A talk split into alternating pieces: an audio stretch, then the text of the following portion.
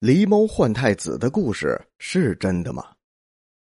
清末小说《三侠五义》中描写了一个狸猫换太子的故事，其中主人公的传奇经历几乎是家喻户晓、妇孺皆知。故事发生在北宋真宗年间，在真宗晚年，他的两个妃子刘氏、李氏同时怀孕，为了争当正宫娘娘。工于心计的刘氏将李氏刚生下的孩子换成了一只剥了皮的狸猫，并且污蔑李氏生下了妖孽。真宗大怒，将李氏打入冷宫，而将刘妃立为皇后。后来，李妃所生的男婴在经过波折后被立为太子，并登上皇位，这就是仁宗。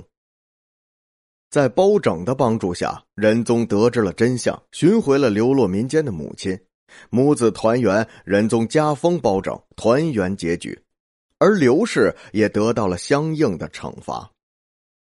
这个故事流传很广，近年来又有内容相近的电视剧重现了这段故事。善良的人们在为李氏的不幸抹一把泪时，也不知不觉的走进了一个误区，对这段故事深信不疑。殊不知。这则故事经过剧作家们的细说，与历史的真相已经相去甚远。宋仁宗赵祯在位四十二年，是两宋时期在位时间最长的皇帝。在他的统治时期，国家安定太平，经济繁荣，科学技术和文化得到了很大的发展。他在位时期，名臣辈出，人才济济。总体而言，仁宗算是一个有作为的皇帝。关于他的身世，世人是众说纷纭。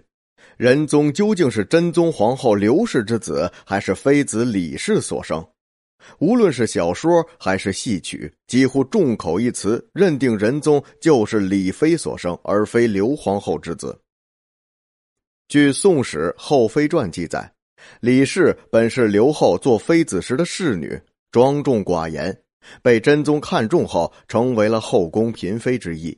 在生下仁宗后，晋为才人，后为婉仪。在李妃之前，真宗后妃曾经生过五个男孩，都先后夭折。此时，真宗正心忧如焚，处于无人继承皇位的难堪之中。当时，仁宗刚生下，还在襁褓之中，就被刘德妃抱走，并把仁宗认为自己的儿子，与杨淑妃共同抚养。而李婉仪却失去了亲自抚育儿子的资格。宋仁宗继位后，李氏莫处宫中，与众婢无异。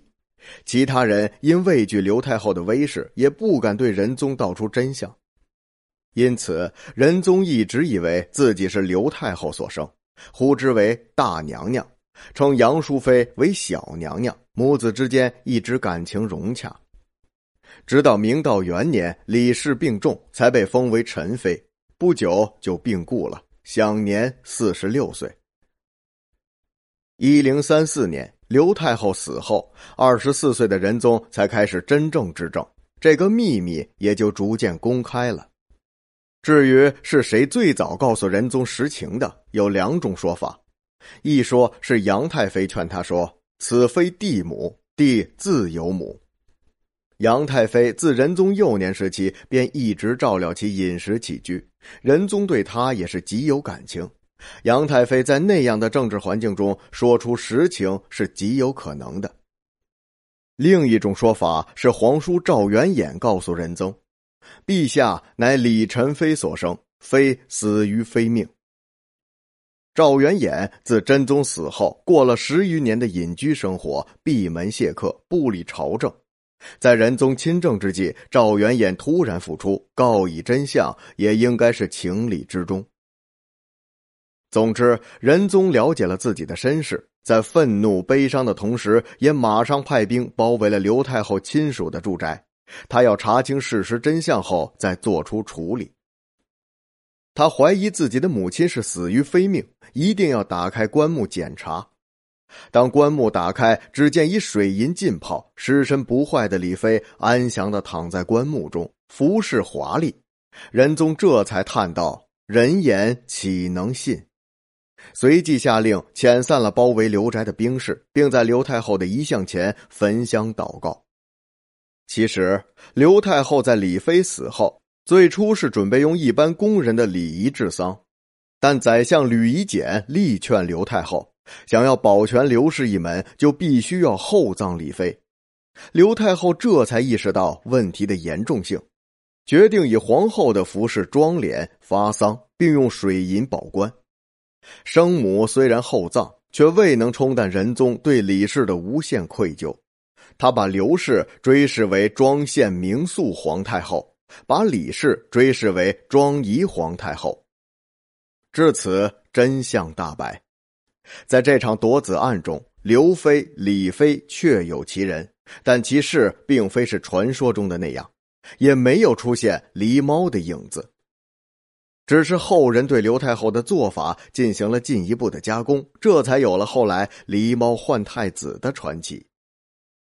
另外，在仁宗认母这一事件的整个过程中，其实并没有包拯的参与，因为这件事发生在仁宗明道元年以前，也就是一零三二年以前。